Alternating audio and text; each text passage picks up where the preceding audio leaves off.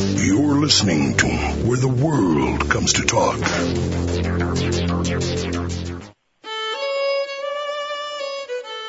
Welcome to Civil War Talk Radio. My name is Jerry Prokopowicz. This week, we'll be looking at coloring books, not just for kids anymore, but particular coloring books prepared by the director of the Fort Lewis Military Museum in Washington State, Alan H. Archambault, creator of the Sketchbook of the Union Infantryman, Black Soldiers in the Civil War, and other works that portray the uniforms of the blue and gray in black and white. Join us for a discussion with Alan Archambault on Civil War Talk Radio.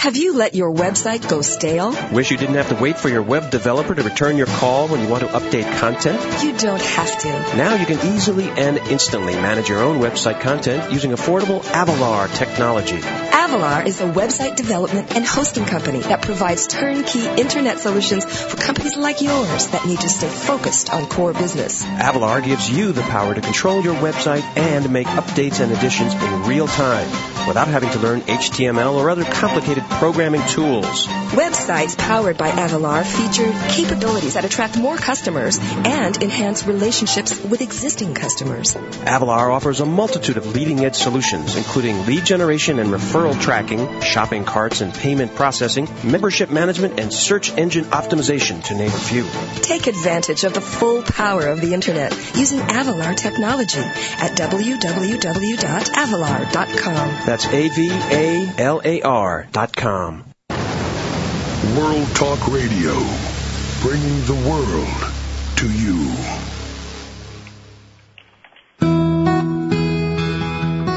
Welcome to Civil War Talk Radio. I'm Jerry Prokopowicz, talking to you today from my office on the 100 year old campus of East Carolina University in Greenville, North Carolina, but not speaking on behalf of this centennial institution or against it, just from within it, and thus no legal responsibility attaches to to them for anything I say, and vice versa. It is March 2007 as we record this today, and it is the week of the 100th anniversary of the founding of this school. Once the East Carolina Teachers Training School, then East Carolina Teachers College, East Carolina College, East Carolina University, and soon East Carolina Long Distance Internet Only Correspondence School if the administrators have their way, because it's so much cheaper to use media like we're doing here today, the internet, than to actually stand face to face with students and interact with them. But that's an issue for another day. Uh, today we're here to talk about the Civil War with uh, our guest, Alan H. Archambault, who has created uh, some interesting works. Uh, his day job, however, is as a military museum director, and we'll talk about all those things. Alan, are you there? Yes, I am, Jerry. Thanks for uh, joining us today. Oh, my pleasure. Uh, let's start out. Uh, we don't often have the uh, artists on the show. It's not the, perhaps the best medium. Uh, unfortunately, it's an audio medium for, for visual art. But let's talk about uh, some of the things you've done, and let's start with with your own background. What uh, got you interested in, in Civil War as a, a subject? Well, I guess I might say, first of all, I'm a child of the centennial. Um, I got interested around 1960, 61 with all the materials that would be being put out in preparation and uh, during the centennial. And um, I think as we corresponded, I, I had the blue and gray uh, set from Marx um, and the Johnny Reb cannon and all the other trappings that went with being a little boy during the centennial. You mentioned to me uh, in our correspondence, uh, of course, the, the blue and gray playset by the, the Louis Marx Company is something a lot of us have in our backgrounds if we're old enough to go back that far. I'm perhaps not quite uh, as many years back, but close enough that I had one of those playsets and, and treasured it, and still do, in fact. But you mentioned the Johnny Reb cannon, which right. I have to admit predates me, but you directed me to YouTube where I watched the commercial for it. Oh, great. uh, spectacular. Did you have one of those? Yes, I did.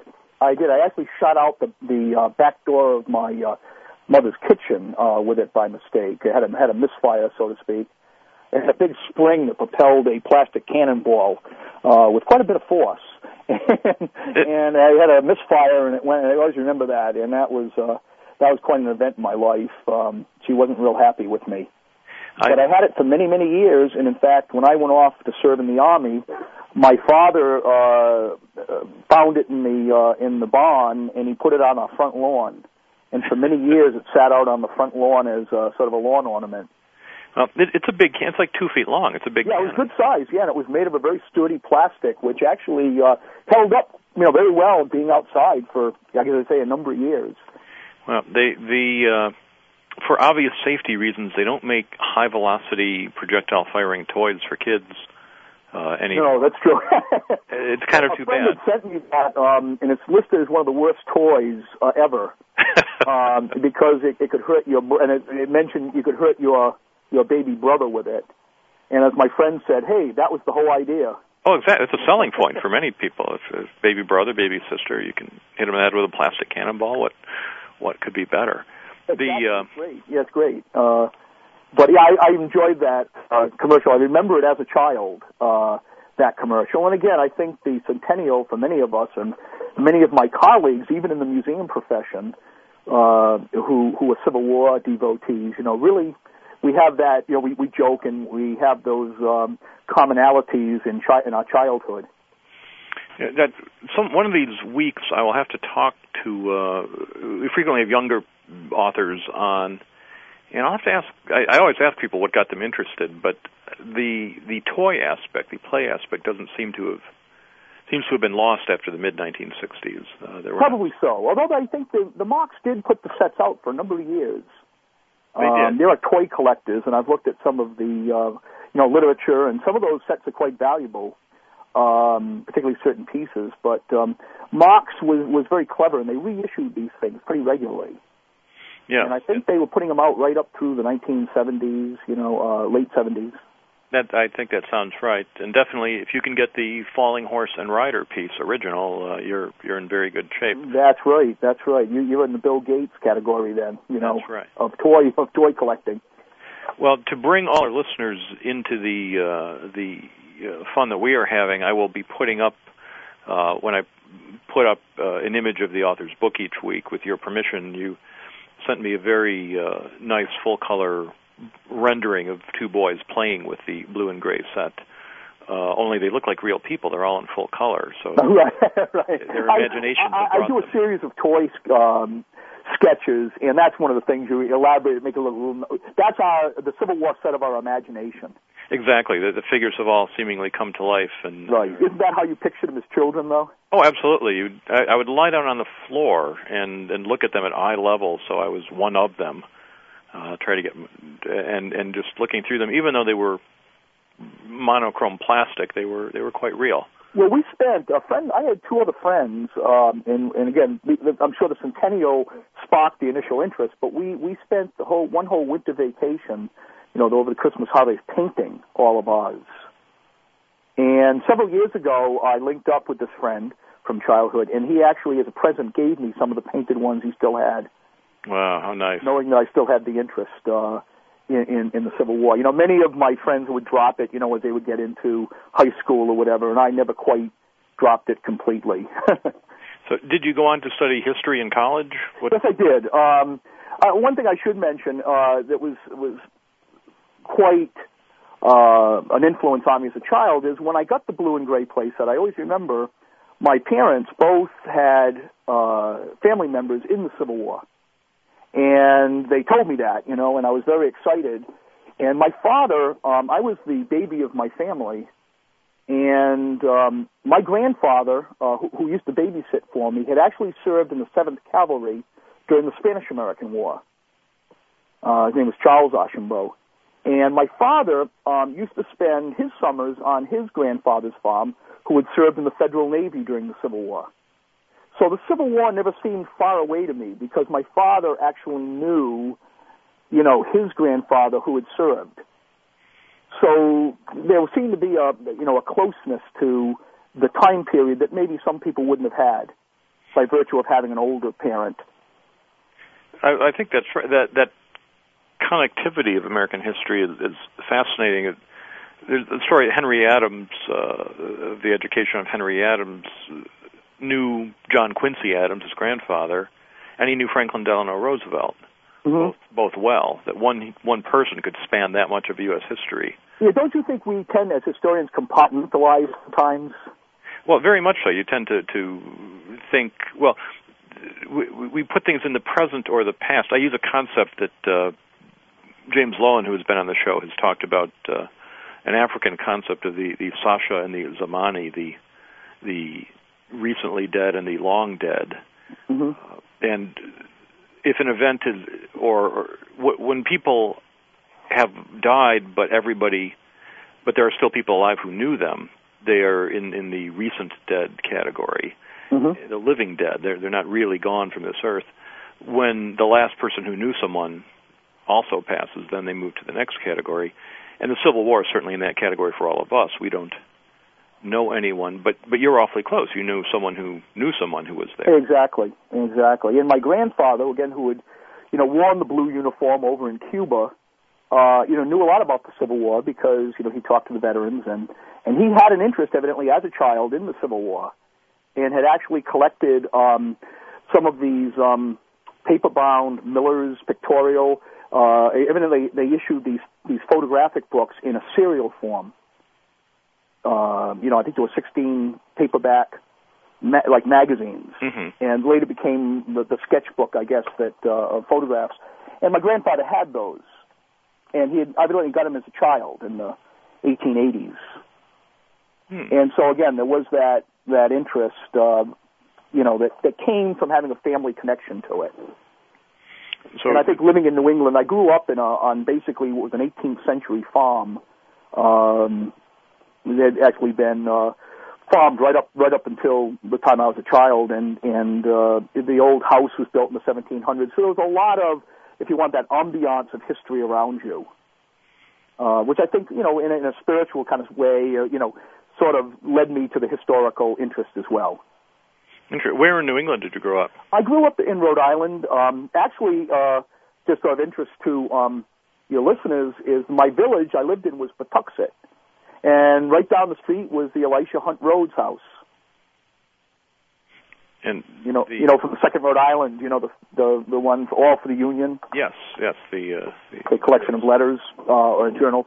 Um, and so our little village, um, which was founded in the 1600s, um, had a lot of Civil War history, and a lot of old timers. That you know, and again, the Civil War was not that far away. No, and, And I recall my friends, I think a lot of us picked up on that, again, with our childhood interest, but yet it was tempered by uh, interaction with folks that, that, you know, had a more mature view of things. Um, but it still sparked our interest.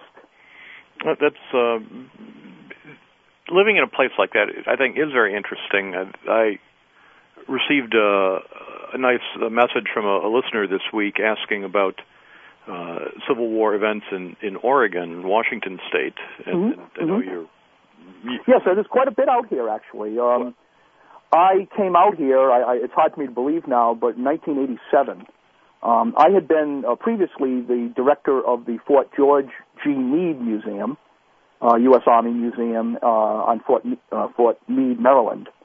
And I really loved it because it was in Civil War country, of course. Uh, Gettysburg wasn't too far away. But I saw an opportunity. Uh, my wife had family on the West Coast, and and you know we sort of needed a change of pace. And um, I knew I'd be leaving some Civil War history behind, of course. But I said, well, let's let's try it for a little while, and we've really enjoyed it, and been out here since 1987. Um, but there is quite a few Civil War connections out here, and from a museum standpoint, it's great because I'm a big fish in a little pond, in that we're the only Army museum within you know hundreds and hundreds of miles, and really the only official Army museum on the west coast of the United States. I'd say you certainly know more more than I do about that, and we can uh, might try and pin you down in just a moment about things to see or do in, in Sure, the Northwest. to. The uh, I, I lived for a time in Franklin, Massachusetts, just across the border from Rhode Island, Oh yes, uh huh. and uh, it was eye opening to be in a part of the country where uh, 100 years old is not old. Uh, That's 200 right. years old is That's not right. old. Uh, if you're founded in 16 something, now you're starting to get old. That's right. But- That's right. That's right. Uh, um, one of my other interests, uh, among many, is is the King Philip's War back in the you know 1675, 1676, and and uh, then you're really getting back there. That, is well. That could get us started. I, I'm also uh, very fascinated by King Philip's War and the, Oh, great. uh, uh, the the the impact that made. A great trivia question that I always uh, use uh, on, on classes is which war killed the highest percentage of uh, the American population, That's right.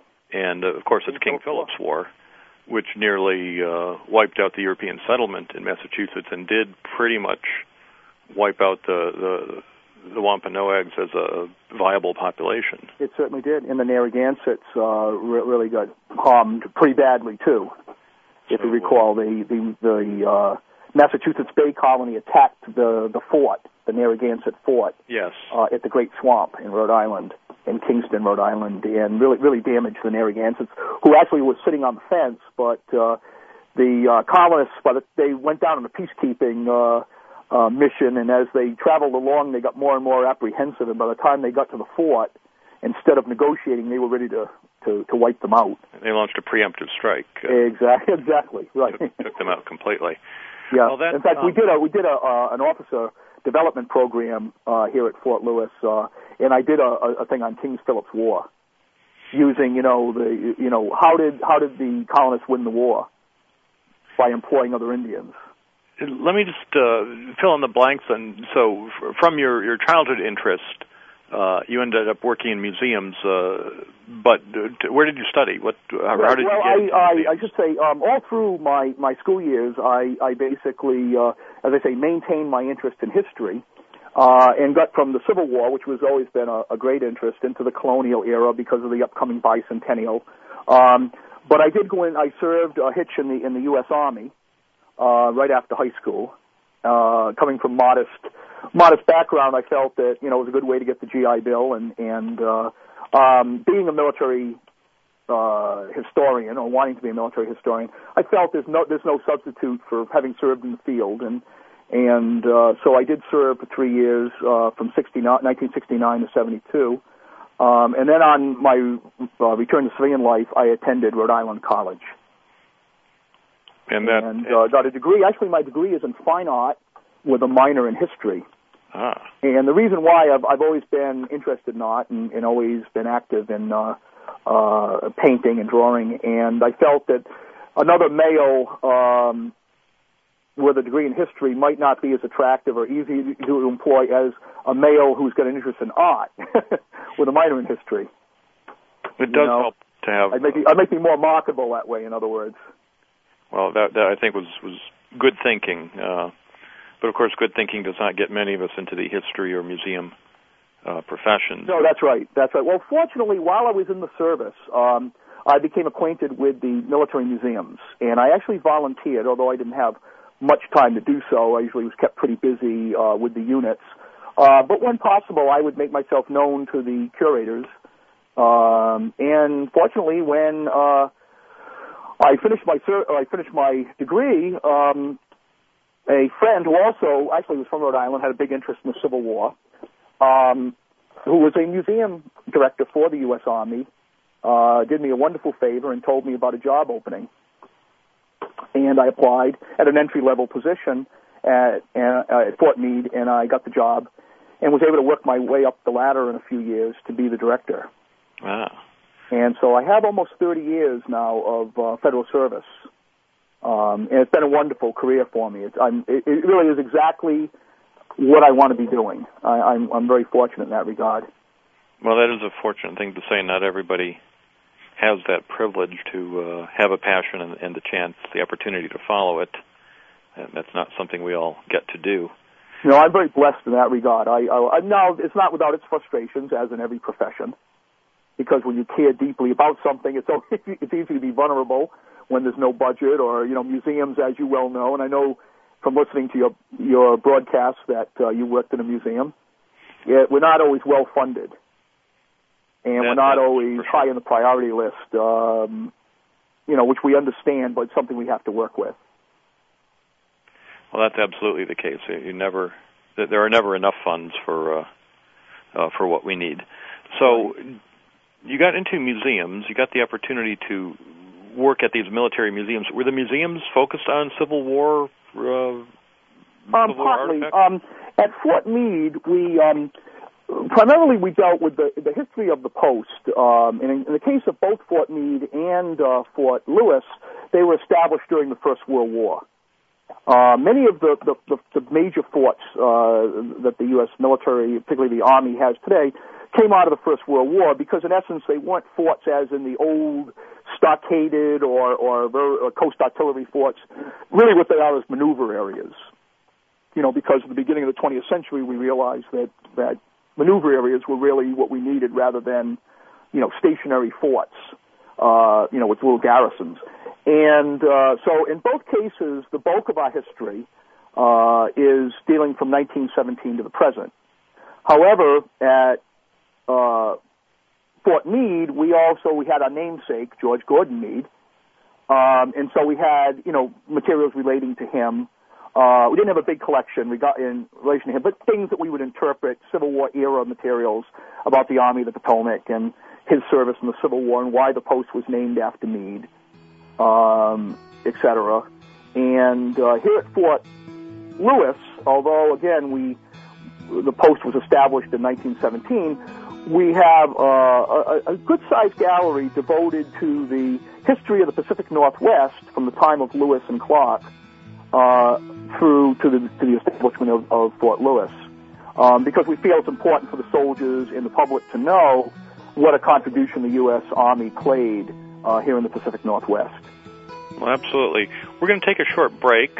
We'll come right back in a moment. We're talking with Alan H. Archambault author of the Sketchbook of the Union Infantryman, and a veteran museum director. We'll be back in just a moment on Civil War Talk Radio.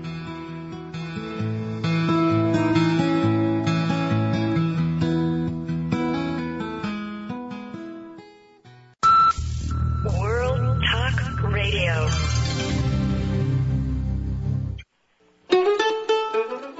A sketchbook of the Union Infantryman looks like a good uh, cartoon style book to give to some young person to get them interested in the Civil War. But once you get it, you'll want to keep it for yourself. You'll find out why when we return on Civil War Talk Radio.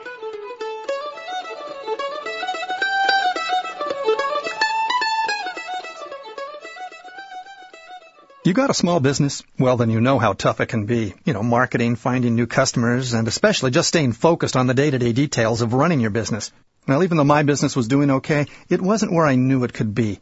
I was getting a bit discouraged. Then I heard about this little book called Growing Your Business by Mark LeBlanc. Wow, I still can't figure out how such a small book could make such a big difference in my business. It only took about an hour to read, and the things I learned, well, all I can say is I'll be using Mark's ideas for a long time to come. Why?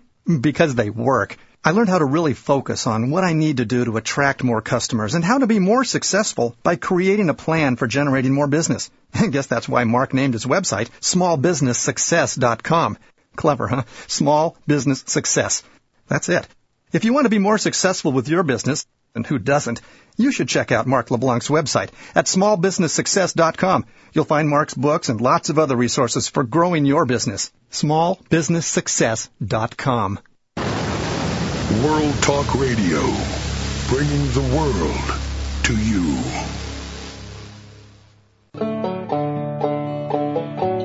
Welcome back to Civil War Talk Radio. I'm Jerry Prokopowicz, talking today with Alan H. Archambault, author of a sketchbook of the Union Infantryman and other books about the Civil War, uh, graphic books, as well as uh, a veteran museum director we talked a little bit, uh, Alan, in our first segment about uh, some of the museums where you've been, uh, where you've worked over the years, developed your interest in history and the Civil War. Mm-hmm. I want to talk about some of these publications uh, of yours, and in particular this book called the Sketchbook of the Union Infantryman.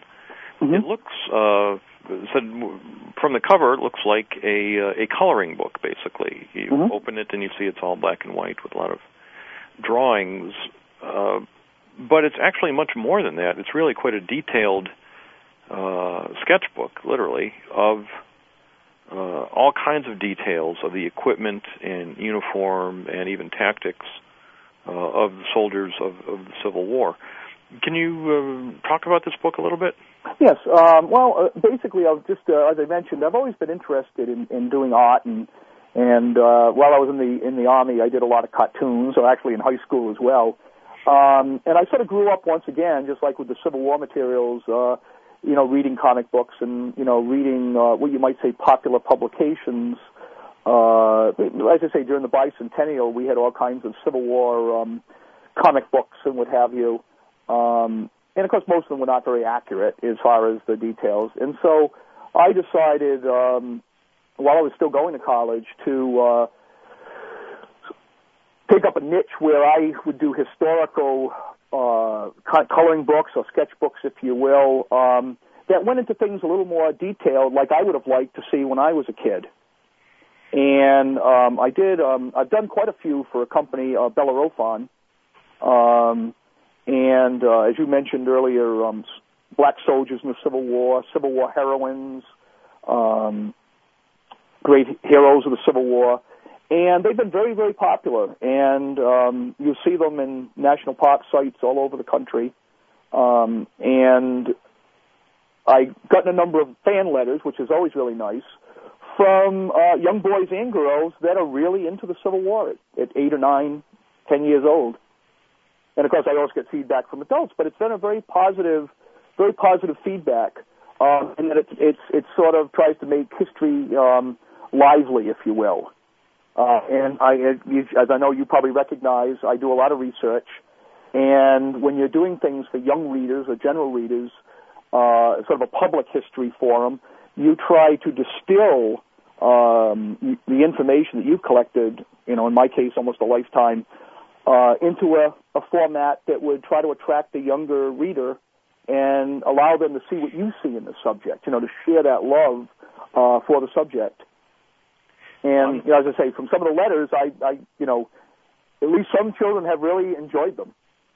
I'm looking now at uh, Black Soldiers in the Civil War, which is again in a, uh, a format, uh, eight by eight and a half by eleven format, uh, not. Uh, I'm going to guess uh, 30 to 40 pages. Yeah, that was one of the yes, uh, that was one of the smaller ones. Uh, it's a small one, and it's 3.95. So it's something that that if you're at a national park, uh, at a battlefield, and you find this, you could definitely get this for uh, the children and the family without right. worrying about it. But I'm looking at uh, the, central picture, a two-page spread, again in black and white, so it could be colored in if children wanted to do that. Uh, and it's a picture of soldiers of the 54th Massachusetts marching uh, two by two, a drummer boy leading them, an officer in the background. But as I look at it, I say this is the St. Gaudens Memorial. Right. That one I did. I, usually I try to be a little more creative, but that memorial is so beautiful, and that I wanted to use that as a centerpiece, and it's it's adapted from from the memorial. But it, what I mean, what I like about it is it doesn't say that that's what it is. Right. Uh, and and to a child, it's just a very dramatic picture. These these figures are moving dynamically. They're leaning forward. I mean, right. You see them moving, even though uh, it's a static picture. The officer is very distinct in his upright pose, very rigid back. The drummer boy leading them. So to to the child, it's just it's a great picture, and you look at it that. But to the people listening to the show, they look at it and they go, "Oh, that's the monument in Boston. That, that's St. Gaudens' uh, relief of the the 54th Massachusetts." So right. you're, you're reaching two audiences at once here. That's right, and I and I and I get that frequently. Um, uh, over the years, um, I've had many, many requests um, from reenactment units or Civil War roundtables, et cetera, et cetera, to um, use some of my my artwork in their uh, publications. You know, in their just their their local publications, and I, I always say no problem. You know, uh, if it's not being used for resale, uh, by all means, go ahead and use it. And of course, many times I'll, I'll be reading something and see one of my illustrations on a website or something. So I know that, you know, the, the wonderful thing is by having an inexpensive publication that reaches a lot of people, yeah, you get a lot of, uh, exposure, so to speak. So if, if, uh, a roundtable asked you to use something in their newsletter, you'd say fine with that. Oh, sure.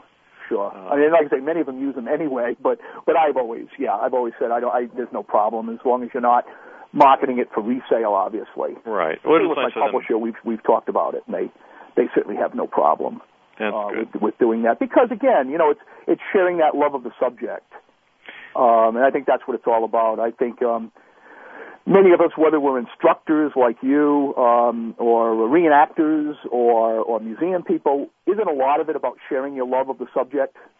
It is. I mean, I mean, you want to communicate with people uh, as, as we're doing right here on the show. It's not a for-profit business. Oh, it's never too late to remind people they're welcome to donate to the Civil War Talk Radio Book Fund. But uh, it, it is the, the sharing. I would say there are limits. I don't know if you've ever had the experience of being invited to a uh, give a talk at a round table uh, and driving three or four hours to talk to five or six people and thinking, hmm, next time I'm going to have to check this out more carefully. Oh yes, oh yes. Uh, that that does happen. It, yeah, and with the museums, I've had that happen a lot. A lot of little historical societies will invite me, and I used to do. I used to go to everyone. You know, when you first get into the business. oh, absolutely. You, you can't believe someone wants to hear your opinion. I, I, Exactly, exactly. Yes. You're thrilled, you know. But uh, you're right. I mean, you do get a little uh, wizened after after a while, and say, "Hey, it's going to be something that's worth my time." right. Because time becomes premium when you have a family, particularly, and other other uh, responsibilities. And that's that's that is what it's all about. It's not that, that anyone's trying to get rich off doing this, but if a if a round table that's four hours away asks someone to speak, uh, they need to at least put in the gas money or something so that you can make it uh, worth the time you're taking away from family and work. Exactly, exactly. And my, it's funny um, when my children were small, and they're both, you know, uh, almost adults now. Um, what sort of gave me validity is when they went to a classroom and one of the teachers had one of my books. Oh, Which happened, I think, to both of the both of my daughters. Uh, you know, that gave me some validity. Dad, you know, she had your book. You know, and of course they had to tell the teacher that that was their book and their father's book and what have you. But that always makes you feel feel good. oh, that is Because it that is a great get, you thing. know, it does get your uh, your passion sort of out in front of people who may not be exposed to it otherwise. And by having a popular publication as opposed to a collector's or a limited edition, so to speak, you know, you, you reach more people. Well, you do, and and I, my own experience when I travel to uh, museums, at least uh, as a former practicing museum professional, is the almost the first thing I want to see is the store uh, in the museum. Oh yes, rather than the exhibits because I'm I'm pretty sure I know how the exhibits are done and and I, I'm not usually going to be overwhelmed or surprised by some new technique or technology and uh, or even an artifact I'm not uh, that I haven't seen similar ones of before. But I am curious to see what I can take home. that's right. And And I, I also, I mean, you can tell a lot uh, about a museum from its gift store. You you really can. It, it how how much of it. The philosophy in the museum I worked at was that the gift store is uh, is another exhibit. It's part That's of the right. It's a reflection of the museum. Mhm. Exactly. And, we're, and we're wonderful. We at Fort Lewis, we have a wonderful group of volunteers that run our gift store, and most of them are retired military people, uh, for the most part, or spouses, and many of them share the interest in the Civil War, uh, in American military history, and we have a we have a nice little gift store uh, to include a number of publications, rather than just the the, the typical. Uh, you know, Fort Lewis keychains and magnets and things of that nature, which we certainly sell as well. Mhm. But we have people that come specifically to to visit our gift store. Well, that's good, and, and the publications make a difference. I want to get They back to the, the the sketchbook of the Union Infantrymen, which is the most substantial of the uh, uh, the books I'm looking at here. This is a ten dollar publication, and it, it looks like it's more like eighty, uh, yeah, yeah, about eighty pages. It, it it's it's not quite aimed at kids in the same way, or maybe it's the enthusiast kid that we all once were. Right, exactly, and that's that's what happened. Um, I decided because of some of these letters I was getting, and one of the wonderful ones I received, the the boy said, "My mother said I did a, a book called uh, Billy Yank, um, and I did uh, Johnny Reb as well." And one of the children said, "Oh, I wish it was longer. Uh, you know, I keep it by my bed, and my mother calls it my Bible." And uh, you know, as well you should, Johnny. But I mean, it was it was an odd. But I said, you know, evidently there are kids out there, uh, you know, judging from a few letters that I received, that really would like something a little more substantial. And um, Thomas Publications, it's based in Gettysburg, um, you know, did have a series of popular publications, so I approached them to do that particular publication. Um, and it, it's been pretty popular. I, I would say that probably um, some of the, the less expensive ones have done better, uh, just by the nature of the thing. But I'm I'm proudest of the the Union Infantryman book because it does get into things in a little more depth. When I looked at it, it what it reminded me of was uh, a book by Jack Coggins uh, called Arms and Equipment of the Civil War. One of my favorite books, as you can imagine. I, Yes. I, I can, well, imagine. W- was that an influence on you? Oh yes, very much so. Yeah, I used to take it out of the school library because I didn't know where to buy one at the time, and uh, I finally bought a reprint. You know, as an adult. Um, in fact, he just passed away several years ago. I mean, well into his nineties. Hmm. Uh, they have a website devoted to him, actually. Um, but yeah, it was a wonderful book because it did it graphically um, spelled out, you know, how the soldiers lived, the kind of weapons they used, the tents they used, et cetera, et cetera. Uh, um, and I really loved that book because it was what you might say get into the material culture rather than just the, you know, the Battle of Gettysburg was fought on, you know, July 1st through 3rd. This got into what it was like to be a soldier a little bit, or what it was like to live during that period.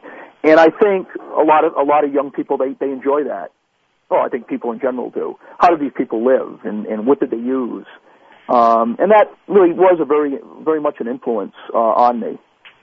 Well, I, I think it shows. I, I remember that book as well. I did the same thing. I used to borrow it from the library all the time, and finally, as an adult, found a reprint of it. And I think it's available now in a reprinted edition if folks are interested. Yes, it is. Mm-hmm. You you cannot go wrong with uh, uh, that book. It's very uh, evocative. Well, your drawings do some of the same things. You have one, for example, where you uh, show a sort of bird's eye view of a re- unit, the regiment drawn up in, in line of battle, and you've got a, uh, a, sort of plan above it showing where the companies are, uh, which which letter companies are in which place, and where the file closers stand and the officers and so on. And it's just the sort of thing that uh, if you're 10 years old and want to set up your toy soldiers in the right order, this kind of thing is very appealing. But if you're an adult and want to understand uh, what, why the companies are deployed as they are at a battle, here's a nuts and bolts way to, to get a look at a regiment uh, on the field, and, and it's a very useful drawing. So thank you. That's that was my intention. And, and with Jack Coggins, when you go back and look now, um, although it's magnificent, there were a number of mistakes, and, and uh, they're excusable at the time because very little is done along those lines. You know, you know. So now we're taking things a step further. I think in some of the research. You know, I think you know yourself how much more research is available today. You know about the minutia. And so I, I like to think that you know I try to improve on the things a little bit, you know, using the the uh, uh, information that's that's so much more readily available today. You're taking it to that next step, if you will. And I think I think your book shows that. I'm looking again at another page. You've got drawings of four different types of muskets and the uh, uh, and the, the lock uh, for each one, the detail of the the firing mechanism. Uh, so there is a level of detail here that uh, that does reflect information that wasn't necessarily widely available. Right, and I think you'll find that you know in all sources of material culture today among the reenactors or whatever. Before it used to be, well, if you have a blue shirt, you know, and the hat, the kepi looks sort of right, you know, you're okay. And now, of course, you know, they're into counting the stitches and everything. Well, let's, um, let's which stop- isn't necessarily always necessary, but it becomes, uh, you know, if you're going to do it, you might as well do it right. this is a good place for us uh, to take another I've got to do that break here. I'm, I'm going to step in. We'll take a short break, uh, and reenactment is a subject worth talking about. You've written a little bit on that. So we'll come back in just a moment with our guest Alan Archambault and talk about uh, Civil War reenacting on Civil War Talk Radio.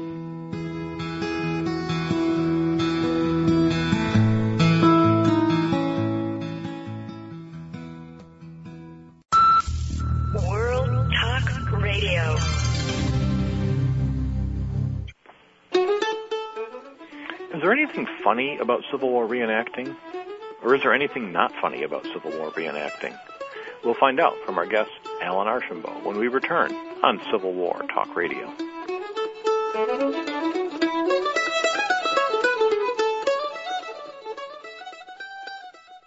It's the one level playing field in business, the internet. It's where an artisan working out of a small shop can look bigger than a multinational corporation.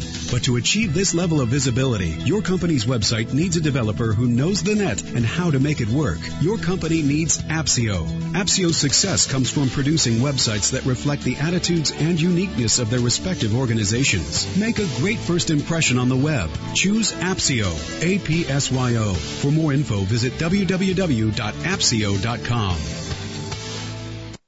You're listening to World Talk Radio, where the world comes to talk.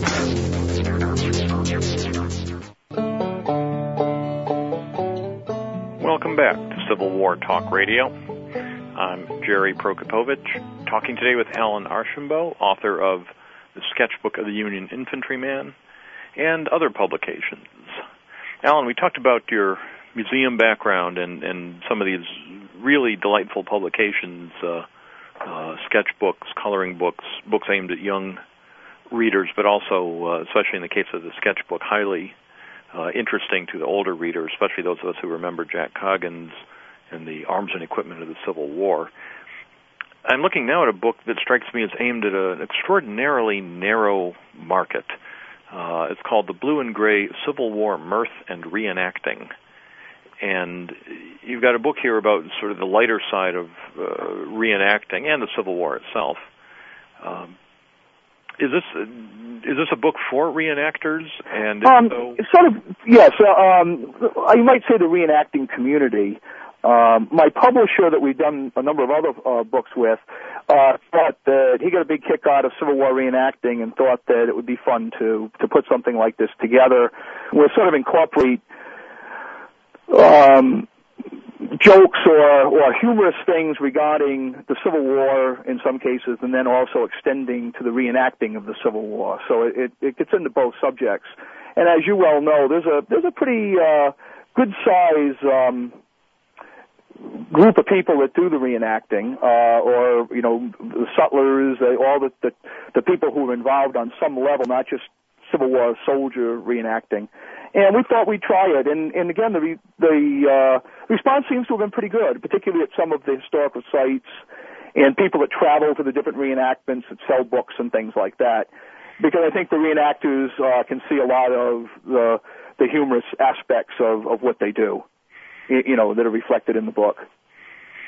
And and I mean, it is actually pretty funny. You've got. Uh, I guess we call them comics. We we see two uh, uh, ridiculous looking tourists in modern tourist gear uh, looking at two reenactors and saying, "Look how weird they looked in the old days."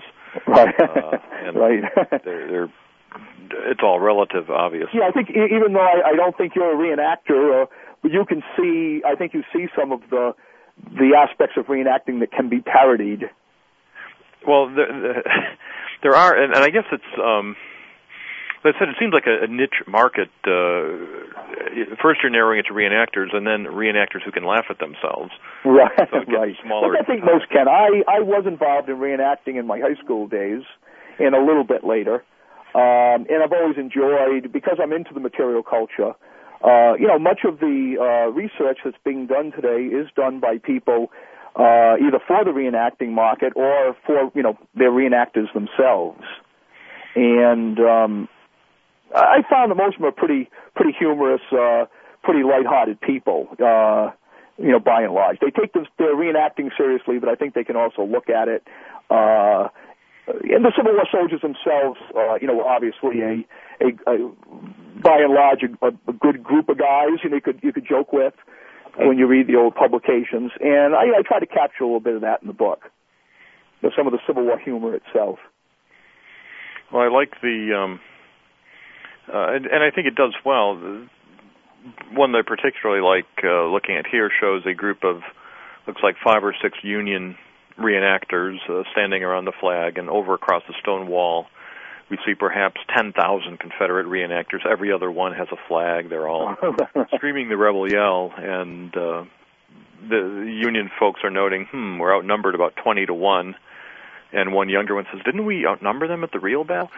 Right. well, I understand that's a big problem in the Deep South when they do reenactments. Everybody Oh, it's a problem in the north, believe me. Um, for, when I lived in Indiana, we often worked with local reenactment units uh, at our museum.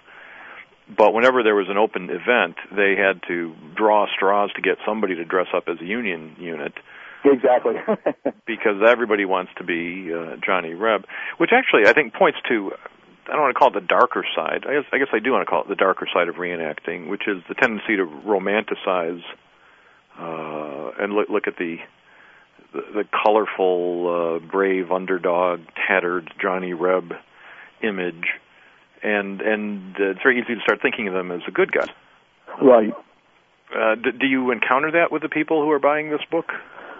You know, I haven't found that. Again, um, I think it, it's really hard. You know, obviously there's still, and I know you've discussed it on your program, um, probably a little deeper sentiments in the South than there is in the North about the, about the uh, war between the states. Yes, that, Um, that's true. and I think certainly in the book I was careful not to to to um, you know really mock any any side. You know, I try to try to stay on the uh, subjects that would be you know amusing and maybe they'd have some deeper meaning, but but not really uh, you know criticize. As we well know, how many Southerners you know were fighting for slavery as individuals. You know, and, and I know people talk this to death. Um, but I don't think the Confederates, you know, were either the good guys or the bad guys. I think most of us look beyond that. Um, so I really haven't had any negative feedback of anybody saying, "Hey, you know, you're you're making fun of them." Or I think the one I have with the Confederate flag showing them furling it at Appomattox and uh, the Confederate officer saying, you know, this flag will always stand for freedom and bravery and and all that. You know, is is the kind of story that I wanted to get across. What did the soldiers feel at the time?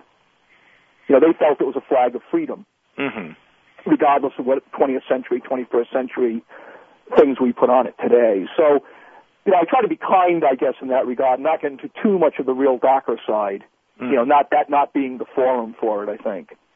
Yeah, it, there are certainly appropriate places to discuss uh, issues and other places where that doesn't always work so well. They, Well, I think today, I think so much we're so politically correct in some ways that without a deeper meaning to it. I mean, I think certainly we can get into any any conflict in history, and you, it's very difficult to break it down by good guys and bad guys, uh, or you know, one country is bad and one is good. You know, certainly governments have agendas that are that are bad, but um, I try to, first of all, my publications, I've done them on both the Union and Confederate side. I try to be respectful of the individual soldiers that gave so much. You know, they're not the ones that started the wars. You know, they're they're the poor guy, the rich man's war and the poor man's fight. hmm And, and yeah, I mean that makes sense that these are the, the that. get caught up in it. Exactly, exactly. I wanted to ask you something I mentioned earlier about uh, Civil War sites in the far west. As you correctly point out, people in the South tend to be more uh, aware of and perhaps emotionally engaged with the Civil War Right. than people in the North, who in turn are, are are much more aware and engaged with it than people in the far West, where the sites are few and far between. If somebody lives in the Pacific Northwest and wants to see something dealing with the Civil War, is there any place they can go? Yes, there actually is. Um, I should say first of all that the, the um, Washington Territory uh, in Oregon as well, of course, uh, in the mid 1800s, in the 1840s, um, both Oregon and, and Washington began to get settlers, and Washington a little bit later than than Oregon. But they also had army garrisons out here. Um, and there were some Indian conflicts, and not, not only that, but there was problems with the British, who had designs on this region, and there was a Hudson's Bay uh, series of Hudson's Bay forts. And the U.S. Army came out here in some strength, and, and right here in the Washington Territory, Grant uh, served as a captain, uh, Sheridan, uh, E. Porter Alexander, George Pickett, um, Colonel Silas Casey, later General Casey, uh, McClellan. Um, we had any number of, of people serving out here um, prior to the Civil War. And so there's a there's a lot of connections to these people in the names of places. Um, they, you know, again, much of the early history has to do with these army soldiers that came out here. And so the pre-Civil War period, um, particularly, has a lot of Civil War connections because of people serving out here. And in fact, when the Civil War began, George Pickett was stationed up in the San Juan Islands uh, to the north of, of Washington Territory. Excuse me. And he um, actually resigned his commission in July of 1861 and made his way back uh, east. So there's a lot of connections to Civil War personalities. There's also a series of forts that, uh, uh, some of which still exist or portions still exist, where these people served. And in, in the uh, Puget Sound region, um, near Tacoma and about 50 miles from Seattle, is Fort Steilacoom. And um, that was the headquarters for the Army in the Puget Sound region from 1849 to 1868. And again, George Pickett was there. Silas Casey was the commander. Um, a lot of great, there's several great um, diaries and journals that, that have survived that talk about the personalities of these people. In fact, George Pickett married an Indian woman while he was stationed out here, um, and they had a little boy uh, named Timothy Pickett. Hmm. And unfortunately, his wife died shortly after childbirth, and this little boy uh, was continued to be supported by Pickett until he died. Is there anything left of that fort?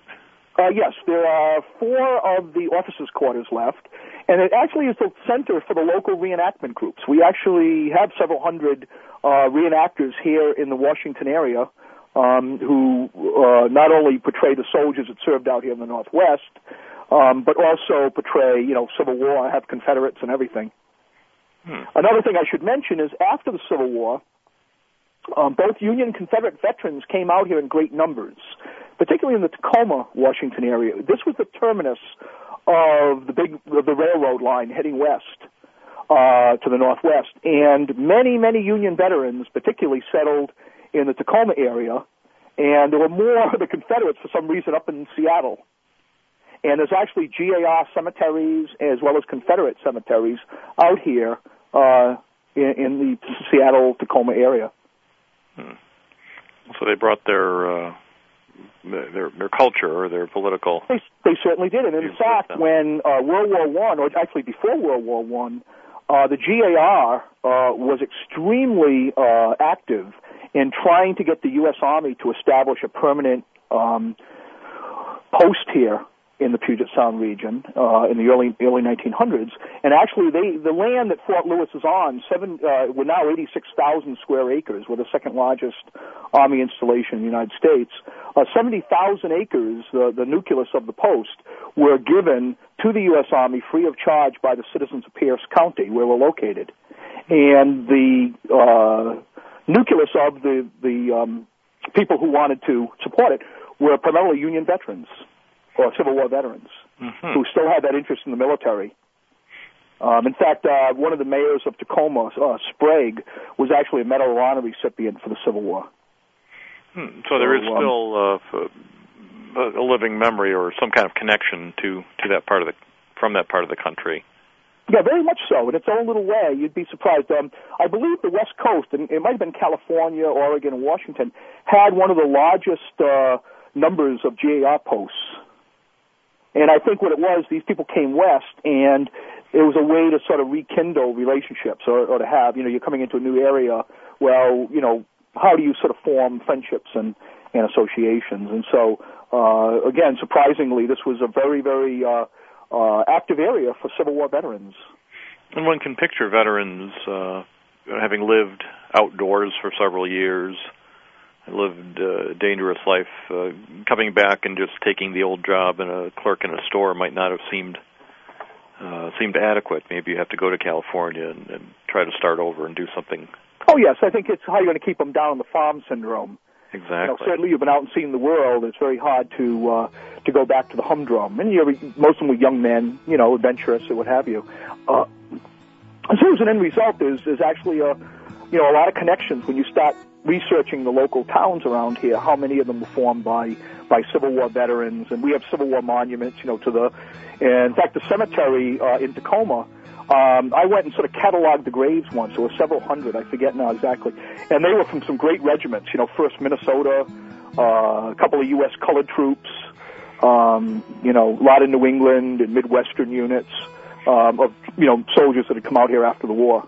Yeah. Well, there is settled. something something in common with uh, pioneering and with soldiering. The the expression "seeing the elephant" is one that the, uh, the 49ers used, and of course the soldiers use it to refer to That's combat. right. And, and you've got a drawing in, in the Union Infantryman sketchbook of soldiers fighting with uh, with an elephant uh, sort of in the background there. The, literally, they're seeing the elephant. Right, A very exactly. nice, nice image. Um, well, our music in the background tells us that we're out of time once again. But Alan, I want to thank you very much for being on the show today. Oh, Once again, my pleasure. And listeners, you'll want to take a look at some of these books, Black Soldiers in the Civil War, and especially uh, the Union Infantryman Sketchbook by Alan Archambault. Very interesting work. And thank you again for listening to Oh, Civil thank you, War. Thank you all. Civil War Talk Radio. World Talk Radio.